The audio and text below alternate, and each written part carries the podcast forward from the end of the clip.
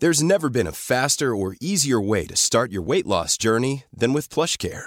PlushCare accepts most insurance plans and gives you online access to board-certified physicians who can prescribe FDA-approved weight loss medications like Wigovi and Zepbound for those who qualify. Take charge of your health and speak with a board-certified physician about a weight loss plan that's right for you. Get started today at plushcare.com slash weight loss. That's plushcare.com slash weight loss. Plushcare.com slash weight loss. Ryan Reynolds here from Mint Mobile. With the price of just about everything going up during inflation, we thought we'd bring our prices down. So to help us, we brought in a reverse auctioneer, which is apparently a thing. Mint Mobile unlimited premium wireless. Ready to get 30, 30, bit to get 30, bit to get 20, 20, 20, bit to get 20, 20, bit to get 15, 15, 15, 15 just 15 bucks a month. So, Give it a try at mintmobile.com slash switch. $45 upfront for three months plus taxes and fees. Promo rate for new customers for limited time. Unlimited more than 40 gigabytes per month. Slows. Full terms at mintmobile.com. Hiring for your small business? If you're not looking for professionals on LinkedIn, you're looking in the wrong place. That's like looking for your car keys in a fish tank. LinkedIn helps you hire professionals you can't find anywhere else, even those who aren't actively searching for a new job but might be open to the perfect role. In a given month, over 70% of LinkedIn users don't even visit other leading job sites. So start looking in the right place. With LinkedIn, you can hire professionals like a professional. Post your free job on linkedin.com/people slash people today. Hi, I'm Mel. And I'm Trish. And, this, is the Don't Give a 50 podcast.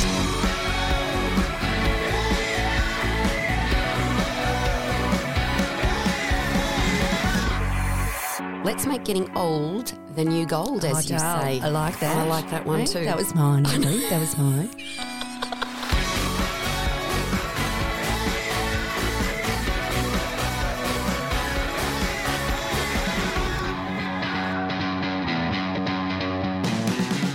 Hi, 50 ishers. It's Mel and Trish. Welcome to this week's episode of Don't Give a 50, a podcast for midlife women. She keeps looking at me who- like I'm going to heckle, but I'm not.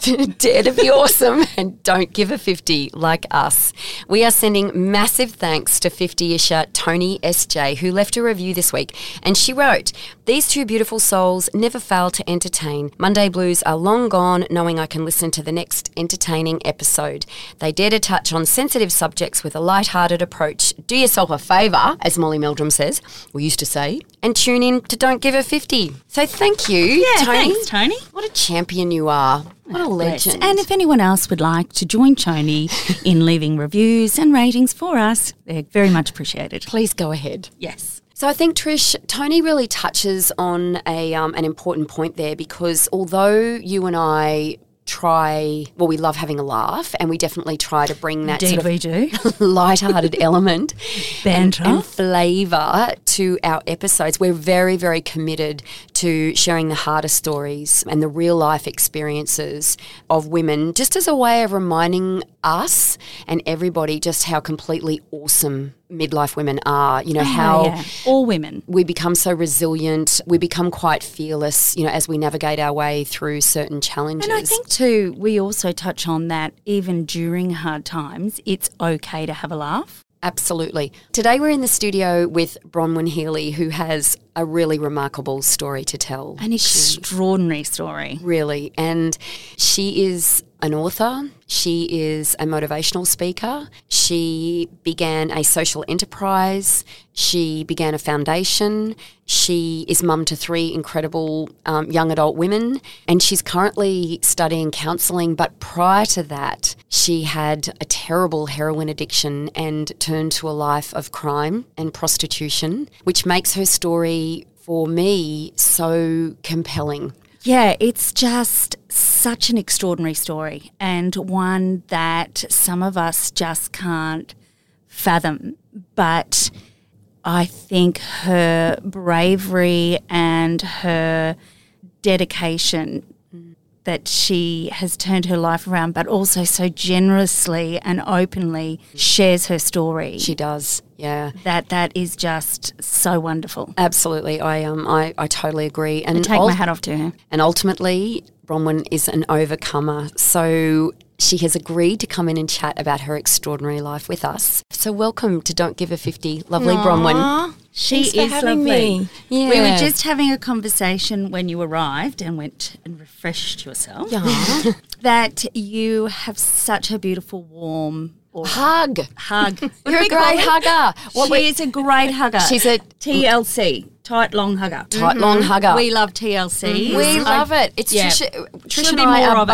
both big huggers, I came and back we love into a the long, studio and I warm said, Mel, hug. I said, she is just divine. We just had the loveliest hug. And Mel went, so did we. And then we went into this whole conversation about tight, long huggers and how much we love them and Yeah. how they make you just feel so special. So thank you. So the women that we used to reach at the charity used to say that we should be called the Hug Foundation yeah, because they were like, Nice. and they, the newer women would say to the women that had been around for a long time, "What is she doing?" Mm. And they would say, "She won't let go until you lean in." oh yeah. That's lovely. Until your cup is full. Yep. but I how love it. amazing does a hug make you feel as well? Like sometimes if you're having one of those days, or if something ha- traumatic has happened in your life, I actually vividly remember, you know, when I lost my niece in 2020, some of the long hugs I got were my lifeline at it's that funny time. because you and I haven't seen each other for over a week, and I when know. we saw each other this It's a morning, it long was a, it's hug. definitely a TLC. Exactly, they're Yeah. healing hugs. They are. Yeah. They are. I know. And you can't put a price on those. no, you cannot. Mm, So thanks. We started on a great note, didn't we? We did. With our long hugs.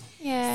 So, Bronwyn, I guess the best place to start is the beginning. Mm-hmm. So, we know you were raised a good kid and then got caught up in a life of heroin addiction, crime, and prostitution. Are you comfortable sharing your story of how a good girl from the suburbs ends up in that situation? Yeah, this is actually my old hood for a couple of reasons. Oh wow! So I know. Yeah, like thanks for the memories. Yeah. Um, Sorry. no, it's fine. Well, Oh, there's a bit It's of been a irony long there. time. Yeah, it's but been a long also, time. you know, it's one of those moments where you go, "Well, look at me now." Look at me now, driving around the streets. Yeah. So I grew up in Melbourne to parents who loved me the best way they knew how. And when I say I was raised a good kid, my dad was an alcoholic till I was three. He got sober when I was three. But there was, you know, unpleasant memories. And there was a lot of healing in our family story. So that he Yes. joined a self help program. I'm turned 47 this year, so I'm almost 50 ish. And Just um, say you look so much younger. oh, thanks. You're welcome. I'll take I that. digress again. Yeah. I'll take that. Yeah. For the life I've lived, I feel like I should look like I'm 90. No, But no. I'll take that. Thank you. Extraordinarily youthful looking. Thanks. So when they joined a self-help program, so turned 47 this year, he's still attached to that 44 years later and still sober to my understanding. And when I was 13, we moved from Melbourne to Brisbane and I went to the elite fancy girls school here around the corner Okay. and I didn't love it for a few reasons. I just I'd grown up with the same friends, the same life. You know, back in the early 80s, you could still walk to school and not be afraid. So we were kind of like the kids in, you know, Stand By Me, where you just kind of walk around the block from, you know, home to school and you'd pick up the friends and they'd wait at the gate. And oh my gosh, it was so beautiful and innocent Yeah. miss it. Anyway, and then we moved to Brisbane, so I didn't fit in and I didn't really know myself. So I'd been taken away from everything that was familiar. And that's such a transitional age, the Pivotal. teenager. My gosh. Yeah. So yeah, now my kids are Hormones. 17, 19, 21 and we've lived through 13 three times and survived, but Yes. felt like just some days. Yeah. And so I didn't really fit in. And, you know, we drove a Tirana and everyone else drove a Porsche and a Lamborghini and a whatever else. And my mum and dad went into debt to send me to the fancy girls' school. And I just didn't know who I was and I didn't fit in. So I tried my best to fit in, didn't find a group. So I kind of did things, you know, the, the guidance counselor's like, well, instead of blaming everybody else, why don't you find a group? It's like, oh, And that's really easy Easier to said do at than girls' done. school at 13, Exactly. especially when a lot of these girls have known each other for a long time. for a long time. Yeah. Hard So to I break joined, in. like- yeah. It's hard to break in. So I joined an art group because I've always loved art, but I realized in the art group I wasn't very good at art. Subjective. it is subjective. Bronwyn, neither am I. I know, I, but I love it. yeah. Anyway, so I got to the end of grade 12 and they started to ask, what do you want to be when you grow up? And, you know, at 15, you think you are grown up and you know everything. So I just decided I was going to make movies and go to Hollywood. wow. Yeah. Why not? I think Why I may not? have had the same thoughts running through my mind at the time. Mm, And I wanted to be a rock star. Look at us. But they were my Didn't two have- top choices. Okay. So I, the school I went to didn't offer film and TV. It offered lots of other things, Yeah. but not that. So I found a school that did. Told my folks about it. They'd already said that I could go because my dad was a projectionist. I'd grown up around film, and so he said that they said I could go. And then they were like, "That school's known for gangs and drugs." And I remember sitting at the table with them because I think in film, you know, that's how I see things and how I have memories. That's why driving around these streets, I'm like, oh, wow, yeah, I'm seeing memories. Yeah, wow. And I remember sitting at the dining table and they were like, there's gangs and drugs there. And I said, you've raised me. I'm, I'm a pretty good kid. Yeah. I know how to say no. Mm-hmm. And obviously, you know, we already have the spoiler alert that by the time I was, you know, I was a drug addicted prostitute. So somewhere between I'm a good kid, I know how to say no. Somewhere amidst that, I said Yeah. yes. Yeah. Yeah. Yeah, the, the, the, you know, loving family, normal Mm-hmm. suburbs. Yeah. So was there a critical moment? So something happened? Nothing outrightly happened. And this is the craziness and why I keep telling my story because it wasn't this, that, or the other. It was Okay. two weeks out from the end of grade 12. Yes. the school I was at, everyone smoked pot every day, like it was normal, took other drugs. And I said no. And I was like, I just want to focus. I want to get into uni. Right. Two weeks out from the end of grade 12, I knew I had the grades to get to uni. Mm-hmm. And someone offered me pot, and I said yes. And they would have thought I was like this wild social experiment because I was the girl that always said no. And I Yeah. said yes. And smoked pot the next day, and the next day, and the next day, and the next day. And then got to the end of grade 12 and tried speed and ecstasy and whatever over the school break, cocaine. Out of one relationship into another with a guy who was a heroin addict. And he was a school leaver as well? No, so he was, we'd met outside of school. Right. Um, I'd moved by then over to Highgate Hill on the south side, just near South Bank now at South Bank. And, um, you know, he was the bad boy, the Yeah. Mm, blue eyes. Mm-hmm. So So relationships are so important at that stage, aren't aren't they? Because he's so impressionable. And if he's has an addiction, you know, and you're experimenting, Yeah. it's like the perfect storm. Yeah. And I fell pregnant, had an abortion, didn't realize I was going to feel guilty or ashamed. And remember just wanting to be numb. Okay. And so, yeah, And the heroin provided that numbing that you needed. moment, moment. He didn't give it to me at first, and I thought that that's what love looked like. That you don't give Oh, your girlfriend okay. heroin. What a good guy. Didn't want to share. Well, basically, now I learned that he didn't want to share, but I thought, oh, wow, he really loves me. So that progression from pot to, you know, some people say, oh, I just do drugs recreationally or whatnot. You know, was there a time like, you know, oh, okay, I'll try pot. Oh, okay, I'll try the next thing, speed, ecstasy. So from that speed ecstasy to cocaine, that's another jump. But then, you know, I guess for a lot of us, heroin is the images conjure up from movies and TV. Like, was it that a big step? Like, when you took that first hit of heroin, what was your mindset around that? Wanting to be numb, Yeah. seeing the impact that it, not thinking about the friends that had overdosed or didn't think about any of that. It was very selfish. It was a very, very, very selfish season yeah. of my life. Yep. And so I just wanted to be numb. And I remember throwing up after the shot of heroin and thinking, wow, but at least I felt purged and then I didn't feel anything. So then it was like two or three days later, I was like, I want more of that.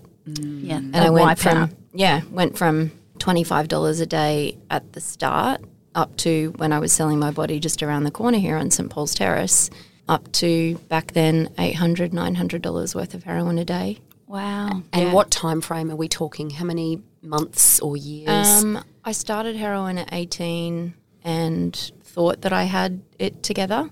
Yeah. was working in a cinema, started stealing from them, got fired from there, and literally went home. And I was just like, my body needed the drugs. Yeah. by then. That was how so you by then it was operated. probably a year and a half, two years in, Mm-hmm. and I needed the drugs, and so I literally went home and said to the boyfriend, "Uh, "We've sold everything. Like we're living in a squat." so you're still with him? yeah. Mm-hmm.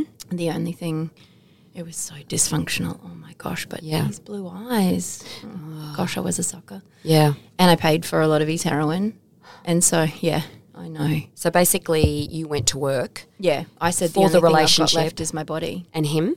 Did he he came. did, did he do the same thing? No. No. Oh no. So we lived in the illegal brothel around here on one of the other side streets of Wow. yeah. Can I go back Mm. uh, a couple of steps there, Bronwyn. When you said that you, like two weeks out from the end of year 12, you took your first, you were offered um, pot and you said Mm-hmm. yes for the first time, the girl that always said no, Mm. and then the next day and the next day, were you accepted into a particular group at that time? Did that give you that sense of belonging? To a group, had you been struggling at that point? Is that why you said yes? You went from no to yes. The funniest thing was, like, I look back on my oh, my mom took so many photos of everybody everywhere, and the, all of the friends and the you know I love having people over for dinner, and all of grade eleven and twelve is all of the cool hippie boys and girls and dreads and long hair, and my mum loved everybody. So we have all of these photos of you know my mum. They were stoned. I wasn't. My mum feeding them chocolate yogurt, you know, chocolate yogos. munchies. She's like, they really like their sweet. yeah. Um, oh, So- if, if so such and such is do you- coming over, we've got to make sure we've got chocolate yogo. You're like, okay. So I already fitted in with the misfit crew, Right. but after all of those years at the girls' school, it just kind of they were my people. Yeah. Right. Okay. And they weren't judgmental. They were accepting. Mm-hmm. So it was a sense of belonging. Yeah, I already felt like I already belonged to them. And and Yeah. when I smoked pot, it wasn't them like, oh my gosh, you finally said yes. It was Yeah. the other people outside of our inner circle that Yeah. were just like, Bronwyn got stoned? yeah. So, was there a point when were you you were using heroin that that you realised that you were an addict, or was it just like this is just my life at the moment, and Mm. I can you know stop when I need to, or but I don't really need to. So the illegal brothel I was living in, I eventually got rid of the boyfriend. I went and saw his dad one day, and he's like, "Just we need to send him to England to his grandmother, and it- you two are going to kill each other. Like you're dying." So at my worst, I weighed forty kilos, looked and felt and smelled like death warmed up. People were paying me money to have sex with my body and soul. It was horrible. Yeah. And I remember calling another friend who was also a heroin addict and saying, "I need to detox. Like I've got to get off these drugs." Why is that? I think at that stage, my madam was, I wasn't even seeing the money. Like I was doing the work and she was paying me in heroin. Wow. Oh, Yeah, it was horrible. so, Bronwyn, at this stage, had you lost contact with your mum? She came and found me Yeah. one night in the illegal brothel. We still don't know how she got my phone number. I suspect some friend or family worked for the government and illegally gave her my address. So you, how did you hide it from your? Do you have siblings? I have an older brother. He lived Okay. in Melbourne and at that stage he was living in Thailand. So Okay, all right. So Mm, hide easy from to him. Mm-hmm. easy to hide from him, but your mum and dad who Yeah. live in Brisbane, like, did you still have a relationship with them? So they were living on the sunny coast. They had seen me go from pot to other drugs to, you know, I used to get the bus up to them and I would get off the bus. And I remember getting off the bus one time. I had a shaved head and I looked like I was dying. And my mum's like, Do you have cancer? Oh, yeah. So she was fully naive. Mm. She knew that I wasn't well. She just never wanted to name it. Yeah, okay. And she Yep. loved me anyway. Of course. Yeah. Oh, of course. Yeah. So, but all of the photos of that six years of my life, I'm holding my, you know, right arm Oh, where I had okay. my track marks behind my back, or I'm wearing jackets in Yeah. 34 degree heat, and Yeah. yeah. Yeah. So, So, yeah. Bronwyn, you talk about the prostitution too, obviously, was just something that you did to feed the habit. How do you end up in prostitution? Like, I am so naive about the industry. And I would imagine that, you know, like any industry, there's at one end, it's professional, it's safe, it's you know, Regulated. regulated. And then at the other end, it's dangerous and dodgy and whatnot. Like, how did you go? Okay, well, we're out of money. This is an option. What? Where did you go? so it was back in 1994, 95. So everything was illegal in Brisbane. Mm-hmm. Yes. Yeah. So I literally opened up the yellow pages back in the days when you had a yellow pages because no one had. I know. I got fines. Like, oh, what's that? So I opened the yellow pages under escort agency. Yes. looked at the names, and some of them are, were horrible. Yeah. And one was called Companions. And I thought, oh, that's nice. And so I literally made a phone call. The lady's like, how old are you? I said, nearly 21. Are you pretty? I said, my mum thinks I am. Well, at that stage, my mum probably didn't think I was. And all she said was, do you take drugs? And I was like, no. Ah. And she said, Can you come for an interview this afternoon? We walked from Highgate Hill because we had all of our money spent on heroin. Walked from Highgate Hill to Do Spring you Hill. remember that walk and what was going through your head? Were you processing what you were about to do? No. No. Mm. I had no idea what I was about to do. I had a conversation with the lady on one side of the street. She said, That's the brothel over there. and took me over, introduced me to some 50 year old receptionist lady who'd been in the industry for 30 something years. Yep. And they gave me a tour of the place, and all they said was, There's no kissing, this is sex, not intimacy. Yep. Mm-hmm. We take 50% of your money and don't do any extras behind closed doors, it's dangerous. Okay. Can you start work tonight? So the the power of the addiction is so great that it, um, I guess, overshadows any fear or doubts. Or overtakes any fears or doubts you may have had at that point of what you're about to embark on. I had in my life at that stage slept with five or six people. Yeah. Wow. Yeah. Yeah. Darling girl. Yep. Yeah. I Mm-hmm. just want to yeah. give young Bronwyn a big hug. I know, man. Yeah, And go the wrong back one in now. time. I know. Yeah. Yeah. Darling girl. So confronting. obviously there were times in that environment where you were scared, put in danger, all Yeah. the above. Yeah. and often from the other women because I was Wow. the pretty new young thing on the street and I didn't know the rules. I didn't understand the protocol. So, So were you you- okay. in the brothel or were you on the street and took them into the brothel? Both, yeah. So you Okay. found your clients on the street. And I very quickly got a lot of regulars because I was the pretty new young thing. So then the other fresh. women don't like that at No. Mm. all. Yeah. Did you sort of compartmentalize in your mind when you were like with those particular clients and then like in order to, to just sort of deal with what you what the experience was? I took more drugs to feel more numb, and then you'd need to take speed or ecstasy to stay awake. So I was taking the cocktail of those things and the heroin to feel numb. But the more money, the more clients that you sleep with, the more money you make, and the more money you have to spend on drugs. Yeah. For me so you're and just the in this ex-boyfriend, remember? Oh, probably. Oh, quite- yeah. Yeah, Would it be fair to say like you're almost in oblivion, like you, you totally lost touch with the real Absolutely. existence? Yeah. absolutely. Yeah, no And idea. for and, yourself. Mm. and it was, you know, it was twelve months. I've s- you know spoken in a lot of schools and whatever over the years, and a lot Yeah. of young girls say twelve months isn't very long. Oh yes. Oh, it yes, is. and it you is. look at them and you're like, sweetheart, 12 seconds is too long. Yeah. I was somebody's daughter. Yeah. Yeah, somebody's baby. Yeah. Like, Ex- Mm. what? yeah. But it's just a lot. And that's why I'm so passionate about identity and people knowing their value.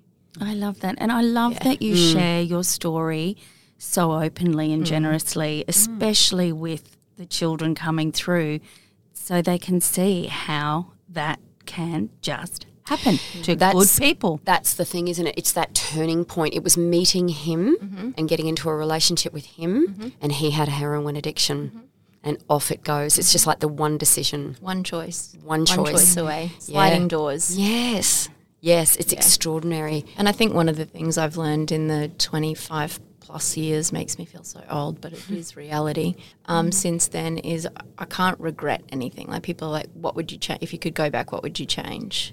Well, you feel like you'd want to erase most of it. Yeah, actually can't. You can't. no, No. And so it's healing your way through it. It's sharing your way through it. It's like you're saying, using the story to help other people. You know, when I say to people, my past is not my future. What I've done's not who I am. correct, correct. And, and, And I it's the mean, same you for all of were- Mm. You us. were Absolutely. a young girl finding your way in the world. Yeah. And Bhavana, I wanted to talk to you about that as well because I'm fascinated with turning points in people's lives, which is why I sort of asked you about that, you know, that point in time where you made that decision, made that choice to actually have that first hit of heroin. But it's it's the critical moments where someone can identify it and they drag themselves out of a situation and move forward. And I know that your beautiful mum came and found you um, in an, in the illegal brothel here in Brisbane, working as a prostitute with a heroin addiction. And I wonder, was that your moment when things began to change for you? I wish it was. Yeah, Damn, I would have saved myself another hell. yeah, I remember sitting again because I see it all in film, and I remember sitting in this house and her writing down her phone number on a piece of paper, and it ju- she literally just wrote "mum" and her Oh, phone darling. number for home because we didn't have mobiles, yeah, and um, sliding it across the table, and she said "anytime." yeah, Yeah. yeah. And it was not long after that I made contact with that friend that I tried to detox with, and all I remember Yes. saying to him was, "I cannot go back to the sex industry. It's killing me. Like I am killing myself slowly." Yes. And he was just like, "I can't believe you let yourself get there." He was my ex boyfriend from high school. Okay. my mum always wanted him to be my like return high school sweetheart. um, and then that was the commitment. I'm not going back to the sex industry. So I just did other things, you know, or you know, just slept with people, you know, like not getting paid for it for drugs and crime, and you know, just borrowed money off friends I knew I was never going to pay back. Like I was a horrible human, very selfish, Mm. Yeah. and very caught up. in Oh, addictions are selfish. yeah, yeah, Oh, yeah. Oh, yeah. So then um, at 20, I was 24. I'd been on heroin for six years. And there was a batch of heroin in Brisbane that was killing people. Yes. Now, when I, again, when I talk in schools, I'm like, okay, kids, so every batch of heroin can kill people. But this batch was a killer batch. And so I had friends that were overdosing, friends that were dying. It was horrible. And I got scared. And it was the first time in six years you asked before about when, like, what, where was the fear? Was there no fear factor in this? I was so caught up. And I just remember feeling scared for the first time. Yep. And it was then that I was kind of like, well, I guess I sh- could go and see someone. And I went and saw a doctor who treated heroin addicts. And I thought if he helps addicts, maybe he could help me, not realizing that I was one. Ah, yeah. So you didn't identify as a as having a heroin addiction. No, What did you identify as? I don't know. Okay. Like, Lost. yeah. Yeah. Just a bit- lost within the addiction. It has all the power. No, yeah. It has all the And I power. say to people, it doesn't discriminate. No. Like, I've met people gosh, from no. No. all over the place with all a lot of stories. Mm-hmm. And, you know, a lot of the, you know, people with money have access Oh to my money gosh, Mm. and yes. access to their parents' medicine cabinets, let's just say that, you know. And yeah, that's all I know is that addiction doesn't discriminate and it takes a, the human with the addiction to make the choice to change. You can't make it for anybody else. There was times I tried to get clean for my mum's sake. Yes. Um, it lasts like four days Yes. ring someone and say, "Come and get me from the Sunshine Coast and bring me a shot of heroin." Like I cannot stay here. I'm losing my mind. Mm. Um, you know, you'd think, "Oh, I, I can do this," and I'd stay clean off heroin for three days and think I deserved a treat. And the only thing I knew how was to Um, give I myself need to heroin. reward myself. Yeah, Mm. When the during those three days, like you always hear about the the coming off or Mm. the detox or whatever, what was that like? Withdrawals. That- anyone- that's yeah, the word. withdrawals. That's the word. Yeah. If anyone's Sorry. ever seen Train Spotting, it's not Yes. far from the truth. Yes, I have Okay. seen that movie. Yeah. And I have gone into the toilet to get tablets out that I, yeah, oh, it's a mess. Yeah. So it's literally hell on earth. And your whole Mm-hmm. body is, you, you know, it's a psychological and a physical addiction. Um, and then your emotions and your, you know, your mind and your spirit are crazy. and so it's literally tied in consuming together, you the Mm-hmm. from whole inside chemical out. makeup of your body is just totally out of whack. Yeah. So, Bron, when you went into rehab, how long were you there for? I was in rehab for nearly nine months. That that doctor, you know, he just said to me, basically, you're dying a slow death. I can help you, but you need to go to rehab. And I said, don't drug addicts go to rehab. And I remember him looking at me like, Yeah. and. Mm-hmm. He's like you need a medical, And that was a supported- total moment of confusion in your eyes. Like, like- why are you looking at me like that? so rude, judgy pants. Judgy, Mr. Doctor. Yeah. What do you think you know? Yeah. yeah. So I went to that rehab and it was a Christian rehab and I ended up becoming a Christian.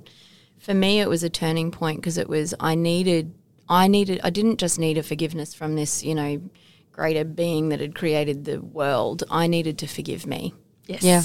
And that has been honestly a 23 year journey because the decisions that I've made since that moment haven't all been Yeah. you know, it's kind of like becoming a Christian wasn't didn't make it a bed of roses for me. And if it was, there was way more thorns than I ever thought there'd be.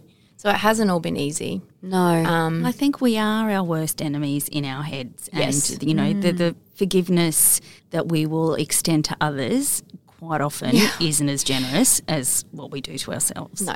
And, you know, part of my life message is for people to learn not just to be kinder to themselves, but to be more gentle with themselves. Because we can be really brutal. It's like, I can't believe I did that. I can't believe I made that decision. I can't believe I stayed stuck. I can't believe it took that long. I can't believe I didn't call my mum when she gave me that piece of paper. I can't believe I can't, you know. And then, you know, years later, married a guy who I'd met in rehab who it's not P.S. For anyone listening, that's not where you find Prince Charming. That in itself sounds like a, novel. Yeah. You Oh know, my gosh, falling I'll- in love with waiting- the guy you met in rehab. Yeah. How? What, how? Did I'm that devising happen? a movie as you're I talking. know. I've got it's Oh, running through I my know. head. I've got it all. I know. I've I it have all got happening. copies of my MP3 of for you ladies to take home, oh. just because you know an hour won't be enough of my voice. It's nine hours of me reading my story. Oh wow! But it's, um, I think for me, you know, like nobody then taught me what it means to be this, you know, you've gone from really messy, broken, angry, so angry um, young girl. And these people just love me. And they were kind to me and they were patient with me. The people and I in didn't rehab, deserve it. you yeah. mean? Did not deserve it at all. yes, you did. Well, We're still doing it, aren't we? Oh. yeah, Yeah. no, at the time, I made it, I made their job pretty tough. Pretty yeah, Um, tough. yes, yes, yes. But that's the addiction. You know, that's, that's Yeah. the, that's It's a what it does beast. to you. It is a beast. I say this like I've got so much. well, I do Knowledge. having been Yeah, you connected to do. someone, yeah, Yeah. who, yeah, who had a horrendous, horrendous. Yeah. yeah, Yeah, and it's even Challenge. for the people that get out, your life still has a little thread of tragedy. Oh gosh, yeah. You know, it's like, oh, that's right. That is my um, yes, my past is not my future, and what I've done is not who I am. It's still in my story. Of course, Yeah. of course. And I think, you know, if we just try and go, you know what, I was at that time, I was doing the best I could with what I had. Mm. With the mental clarity you had that was so fogged. Yeah, well, you didn't have any drugs mental and- clarity. No, That's the- you know, no. did you? Yeah. You poor darling. Yeah, and you know, it's- and as I so said cruel. before, now you're Addiction's so cruel. Mm. generously sharing that story with the younger generation Mm-hmm. that you living that life could potentially stop others Yeah. having to have that experience. so Roman, I'm curious too. So when you you finally left rehab Mm-hmm. and you were clean, and did you did the rebuilding of your life was it something that you kind of semi planned during your time in rehab, or did it did it just unfold organically? No, I when I left rehab, I remember saying to the guy who was running the church that I was still, still attached to at the time, I just want to change the world. I want everyone to know that they can be free. Yep. And so I ended up just literally renting a share house in Camp Hill. I remember going to the real estate agency and I was like, I've, I've got this idea. I just want women that want to get off drugs to just like, no idea what I was doing. So the real estate agent go, yeah, that sounds they excellent. looked at they were like, do, you know, do you have a bond? do you have any money? Anyway, Yeah. the, the guy who happened to own the six bedroom house with a pool that I ended up renting, it was a crazy story, was a um, Supreme Court judge here in Brisbane who had a heart to help messy, Ah, Wow. messy, broken lives get Yeah. better. And they let me. I don't know why. I had no money. Why? Oh, but you know, I, just know. think Oh, they s- Mm. if I was in that situation and you know money wasn't an issue, if you could and there afford was it somebody, yeah, and you were what a going to help- great gift to be able to do. So yeah. what did you do in the, with this so house? women came to live in this ridiculously hilarious share house and people bought us blankets and heaters and food and we swam in the pool when it was warm enough and um, and then everyone at one stage was clean and you know it was like family dinners around the table and I was like yes this is Yes. amazing And then Normal. so good and so healing for them and it was Yeah. just me doing my thing and just you know and then one of the women something had happened in her life and she got stoned and then three days later tried you know used heroin and then literally within a month all five of the women that were living in the house were back on drugs so they one by one moved out then one of my best friends at the time who's still one of my closest friends moved in she was pregnant with my now goddaughter who's turned 21 last year which is crazy and then we had these rooms so the couple of guys from rehab that needed somewhere to sk- by then i'm like oh obviously the thought and the vision of what i thought it was isn't what it is Yeah. i need to pay the rent Mm-hmm. Yep. so these couple of guys from rehab that needed somewhere to stay moved in, got drunk one night, had sex, got pregnant. Oh My girl's dad was like, "Oh crap, I guess we better get married." yes. And I now have three phenomenal daughters Yes. from that union, and w- he left when they were age two, four, six. But in Mm-hmm. the midst of that, I wrote the book and started the charity and blah blah blah. Be a great movie. Yeah. It, yeah, and I think it will be one day. I mean, two, four, six, Yeah. and started a charity, wrote a book, staying clean. yeah, you stayed Whilst- clean, so you stayed weren't clean. tempted Whilst Oh. to go back. struggling through a relationship that was in decline, clearly. yeah. good How did you. afford to pay Hey, the rent? me. Were you working? Yeah, from it you. as well Well done.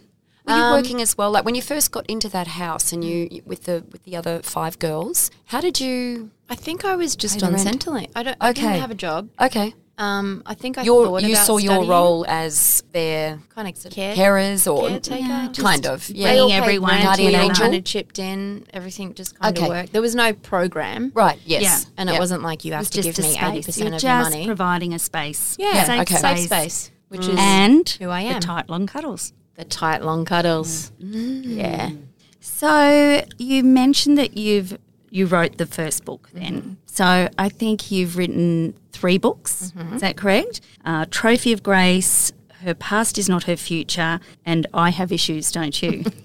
Which yes, I know. yes, I do.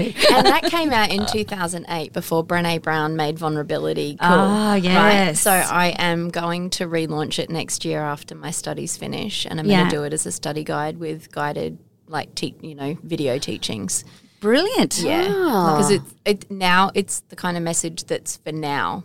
I Yes. was just a little bit ahead of my time. You're ahead of your time. Um, but it's it's just about helping people connect with themselves, connect with a greater being, connect with freedom, make choices that forgive themselves, kind to themselves, gentle with themselves. All of the things that I've learned even more of in the last three or four years than I knew in 2008. for you to have written that book with what you've experienced comes from such a place of deep knowledge in Mm. how that can transpire. Like if somebody says to you, "Oh no, accept yourself," or this, that, and the other, it's like, well, you know, what are you talking about? How do you Yeah. know?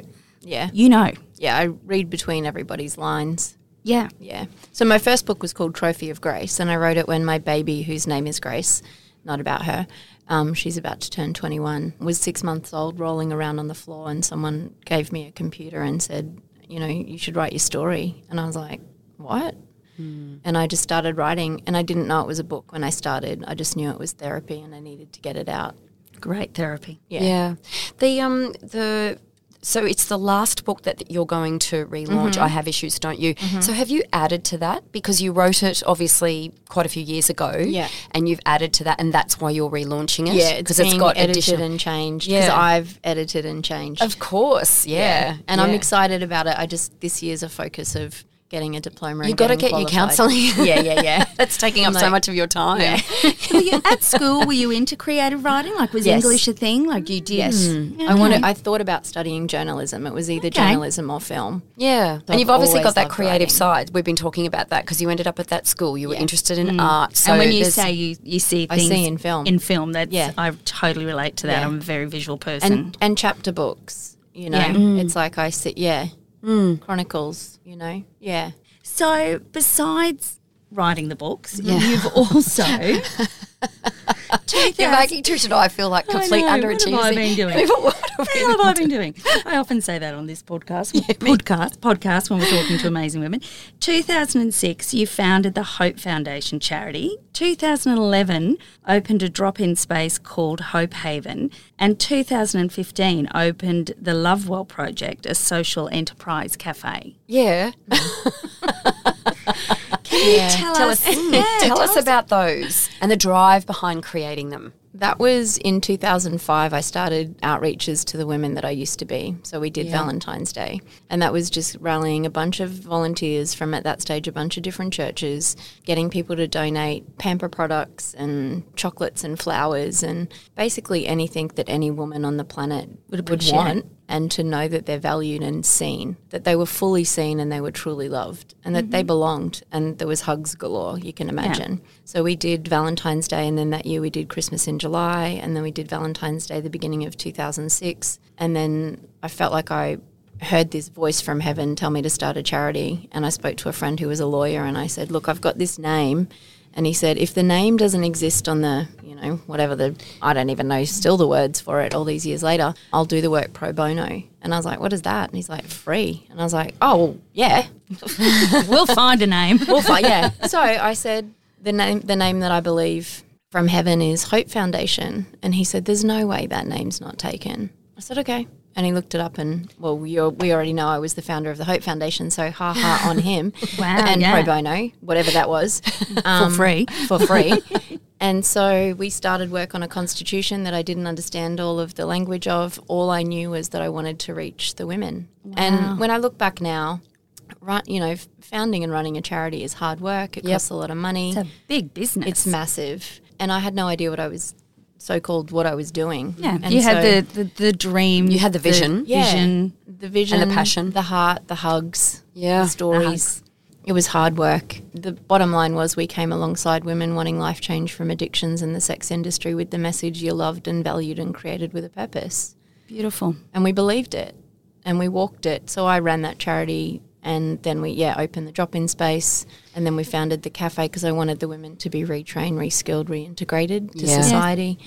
And then in 2019, I came out of a painful second marriage and a very quick, painful second marriage and got divorced and then had a car accident and it wasn't a very pleasant ending with the charity that I'd founded which was all a little bit heartbreaking and still processing the grief of the way that that ended.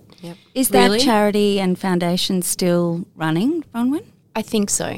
Okay. I think it's changed and I think its names have changed and I don't the sad part is I had coffee with a friend today. She was like blah blah blah blah blah and I was like I'm not attached to it at all. Mm. Yeah. And when you say it like that, you realize the heartbreak in it. And I've done a lot of healing around it and can talk about it now with a semi smile on my face because I have the memories and the stories I and the think, women and you the know, hugs. To Yeah. me, the message behind it is you started that, you Absolutely. changed Yeah. so many lives, and nobody can take that away from you. They can't. You own that. Yeah. You own Thanks, that, ladies. You own that, sister. Thanks. Yeah. Yeah. Right. We're on Team Bronwyn. Yeah. Yeah, I'm Team Bronwyn. Yeah. Bye. you you and me both, darling. um, Bronwyn, you are a speaker, and so tell us what do you speak about most often um, to your audience? So you've you've spoken like in the US, Yeah, and yeah. Australian Parliament House, and Mm. Yeah. schools, churches. So, all across Australia, um, New Zealand, and America. I've been going to America, well, before COVID, once or twice a year since 2006. Oh, I think we need to pop back over I and do know, a I couple in miss it. Texas. But anyway, we won't I've go got down some that rabbit hole. Mm-hmm. really dear friends that you just miss and miss and miss. And anyway, and a lot of it has been st- woven through my story. So if Yes. it's churches, if it's schools, if it's government, sounds ridiculous. There's not a lot of bases that my story doesn't cover. And so you've got, you know, raised a good kid and then drugs and then abortion and then a miscarriage and then broken relationships and then marriage and divorce and solo parenting and um, living on the poverty line. And like there's a lot of, you know, starting a charity, starting a social enterprise, Studying, repurposing. repurposing. And, you know, so people would just invite me in to share my story. And I'm a storyteller. Yep. You are a great storyteller. I can tell. I can talk about. I can talk about anything. Yep. If people Yeah. give me a topic, I just spoke last week for a bunch of staff for a large, de- not you know, global denomination, and I was like, "What do you want me to talk about?" And they were like, "Talk about justice." I was like, "Okay, give me a topic. Give me a women's conference. Yeah. Um, in church, out of church. I don't mind. You know, wherever I'll I'll go." And when I went through the second divorce and then the pain of the charity and I'd had the car accident and was learning to live with chronic pain and that's a whole nother box I can tick now. Because that would have been difficult That of sucked. because of the opioids, the pain relief medication. No, I didn't take any. Yeah, that's what I mean. Like being a heroin addicted. Yeah. Well, it was that, but it was also I've done a lot of hard work to get better connected to myself and I don't want to Yeah, just don't want disconnect to, from me. Don't want to have that I've done abundant everything feeling or holistically. distortion. Yeah. And a lot of it's been learning about food and essential oils and sleep and rest and yin yoga and um, Mm-hmm. just did a yin yoga this morning I online. love it. And learning to breathe. and Mel's looking connect at to it like, myself. who are you? What have you done with Trish? She's like, sorry, Yin what? yoga. I know. I went. See I what went for a happens when she run. takes a week I pa- off. pounded the pavement. You'd hate, you'd hate yin yoga. I don't. I reckon. I, I love pro- really, I think I might like it. learning to breathe and connect to yourself. Mm-hmm. Yeah, Mm-hmm. yeah. So it was all of that, and then going, okay, well, again, my past is not my future. I want to again repurpose my pain. It's felt like a very long, lonely wilderness season of. Um, I feel like the truest version of myself I've ever been. Mm. Um, and a lot of it has been about unbecoming. So I was Bronwyn Healy, the f- you know founder and CEO of the Hope Foundation, and this global speaker who was on and off TV and blah blah blah blah blah, in and out of magazines and shaking hands with the future King of England, to a mum at home with two bulging discs, crying every day through pain, and the heartbreak of a second marriage that I had had higher hopes for. Yeah. And a lot of it has, it's been very, it's a lonely, it's Yes. Mm-hmm. lonely. But a lot of it was unbecoming. It was unraveling. It was like this. is- I'm not who everybody thought I was. Who, And you probably didn't even feel congruent to who you No. you were.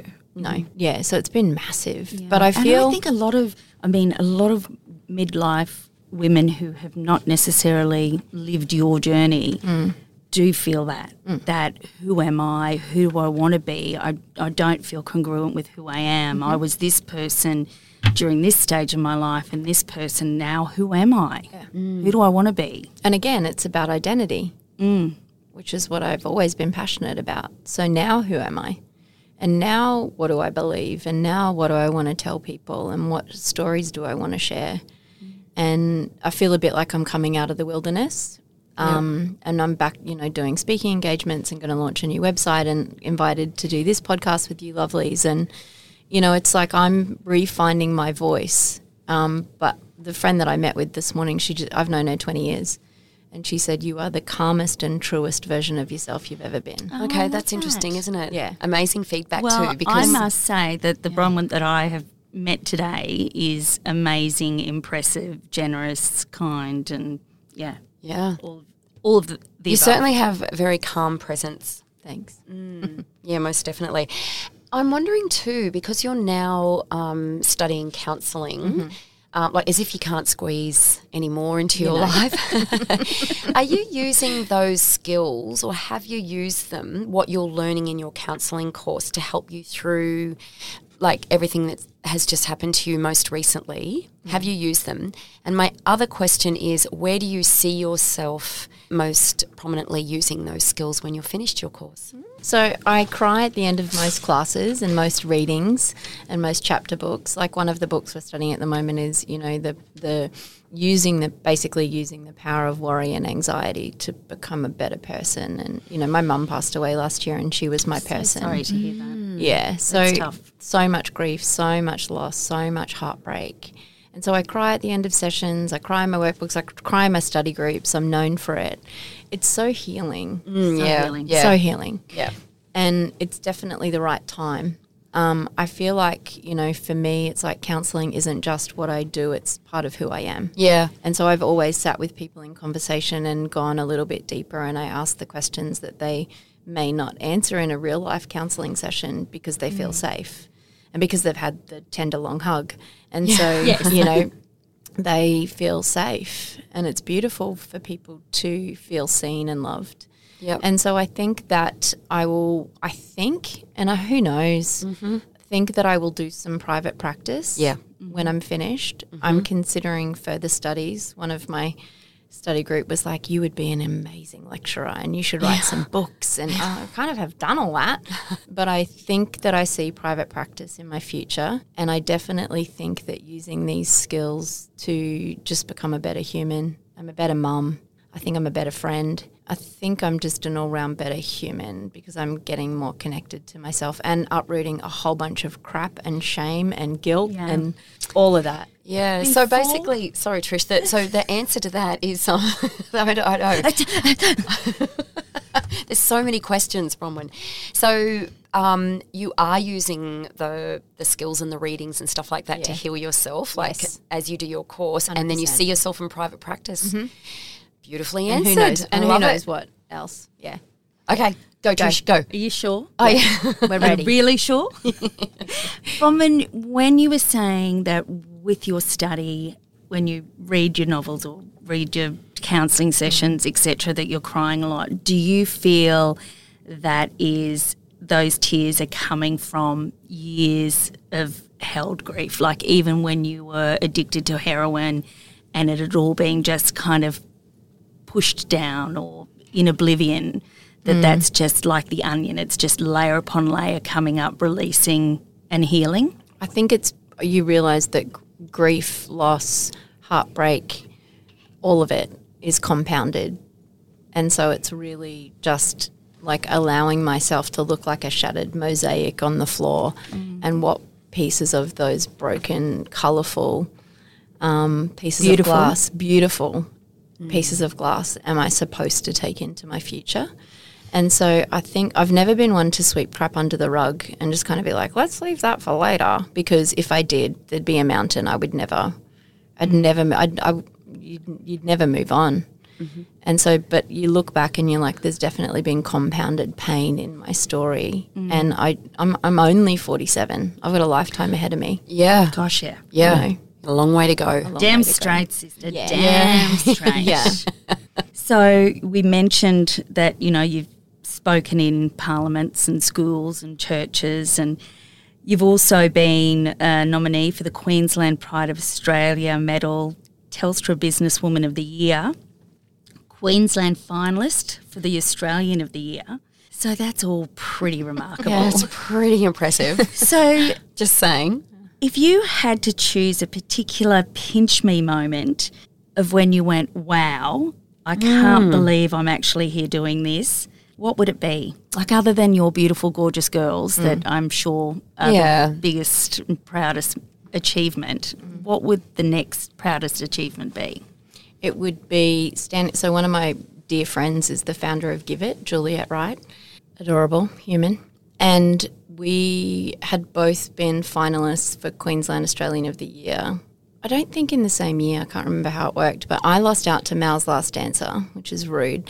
And his family, his daughter came up to me afterwards. She's like, "You were our favourite nominee. I'm so sorry you were up darling. against my dad. He wins everything. Oh, bless." She's like, "Can I get a photo with you?" I was Oh, like, wow. so sweet. That is so the beautiful. next that was beautiful. The next year, um, Wills and Kate were coming to Australia, and the people that had been finalists for Australian of the Year got invited. So I can't remember if Jules and I were up in the same year. Maybe we were, Mm. and um, it happened to fall on my birthday. Nice. I know. Thanks. Did you say thank you, it's my Queensland? birthday? Thank you, Queensland. Wills, how about a little kiss on the cheek? Yeah, thank you, Queensland, for the royal reception for my birthday and the scallops and the champagne.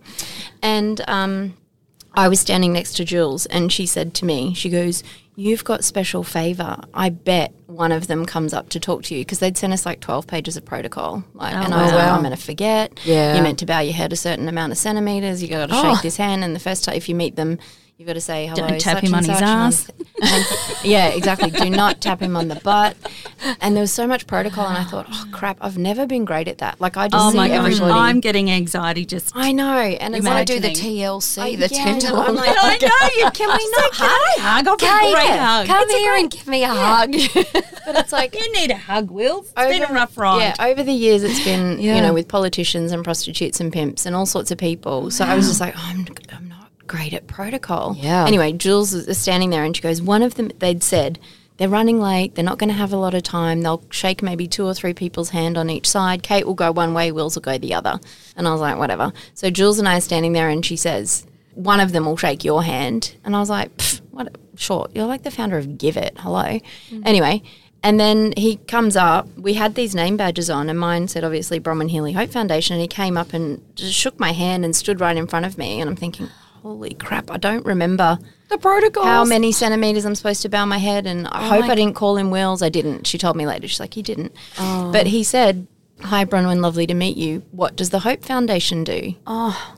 He asked me a question. What are you going to say? So I said, Oh, the Hope Foundation come alongside women wanting life change from addictions and or the sex industry. Oh, wow. And he looked at me and he said, Wow, why?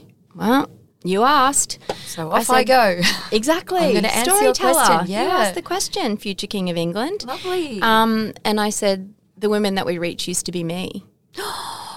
Brilliant. Right? Great answer. Great. It's true. Yeah. True. He was like, I beg your pardon. Oh. And I said, the women that I reach used to be me. Jules is like, oh my gosh, what is happening? Good girl. Anyway. But you know how refreshing for someone to He would have be loved so that. honest Exactly. and generous with their story. Yes. Yeah. Well, Once again. yeah, he was probably like, excuse me? I beg your pardon? Mm. so anyway, about a week later, I got an email from uh, like the Governor General or something um, about something Mm. From about the them hierarchy. some yeah i don't know some gold fancy thing on the envelope Mm-hmm. and suggesting that i send a copy of my book to buckingham palace to wills and kate so i did and i have a reply letter from their secretary thanking me with a personal signature not just a stamp. Bronwyn. That is Yeah. cool. That's wow. That That is cool. Pinch me a I've got thousand times. goosebumps. Pinch everybody. Oh, So, yeah. Who knows where it went, but it went to Buckingham Palace with my name Oh my and my gosh. signature to them. It was so great to meet you at the Queensland State reception. Here's a copy of my book, blah, blah, blah. Oh, that is I just know. wonderful. Oh. Yeah. Yeah. Yeah. And it was, yeah, that's a pinch me times a thousand. Yeah, yeah. That really I, I would, happened on I would my agree. birthday. I On would your agree with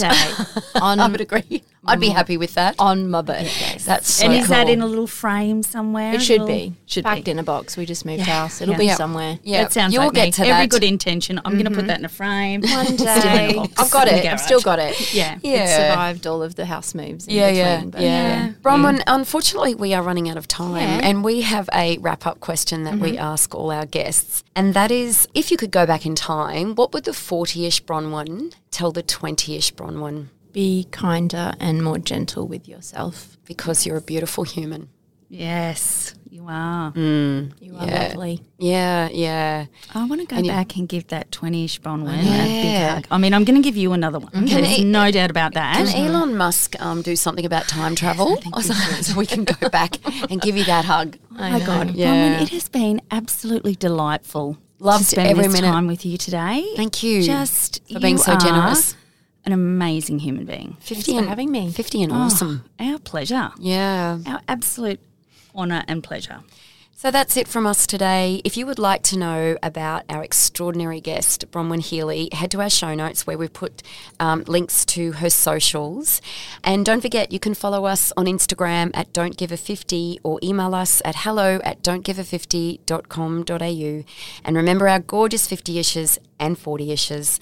Life is for living. Don't give a 50 because we're all 50 and awesome, regardless of age. And living and aging and hugging is an absolute privilege. Yes, ladies. So more TLCs. TLCs. Tight, long Absolutely. hugs. And Bronwyn, we'll also so great to on the chat. Mm. socials. I just remembered we'll put more information on Bronwyn's. Um, what was your website? It's Love- it's coming soon, but Coming it's soon. lovebronwyn.com. Yeah, I'll put that not on there. lovebrown.com. Don't Yeah. discuss that. There was a typo from, from me. I had a shocker there. Lovebrown.com. But um, no, we will do that. So it's Yes. coming soon. Coming but I'll soon. put it on there anyway for, for everybody so that they can like check in. Eventually land on it. Yeah. Feel all the love. Yeah. Feel all the love. Well, I'm getting another tight cuddle, so Mm. See you, Bronwyn. Thanks. Take care, darling. Bye.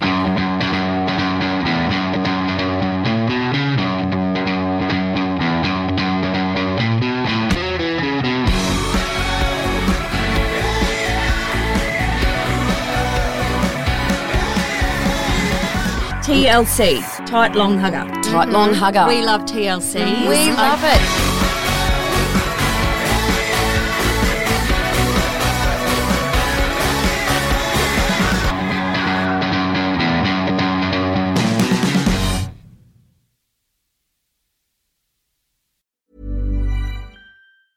Even when we're on a budget, we still deserve nice things. Quince is a place to scoop up stunning high-end goods for 50 to 80% less than similar brands. They have buttery soft cashmere sweaters starting at $50, luxurious Italian leather bags, and so much more. Plus, Quince only works with factories that use safe, ethical, and responsible manufacturing. Get the high-end goods you'll love without the high price tag with Quince. Go to quince.com/style slash style for free shipping and 365-day returns. Hold up. What was that? Boring. No flavor. That was as bad as those leftovers you ate all week. Kiki Palmer here, and it's time to say hello to something fresh and guilt-free. Hello Fresh. Jazz up dinner with pecan-crusted chicken or garlic butter shrimp scampi. Now that's music to my mouth. Hello Fresh. Let's get this dinner party started. Discover all the delicious possibilities at hellofresh.com. Planning for your next trip? Elevate your travel style with Quince. Quince has all the jet setting essentials you'll want for your next getaway, like European linen, premium luggage options, buttery soft Italian leather bags, and so much more. And is all priced at 50 to 80% less than similar brands.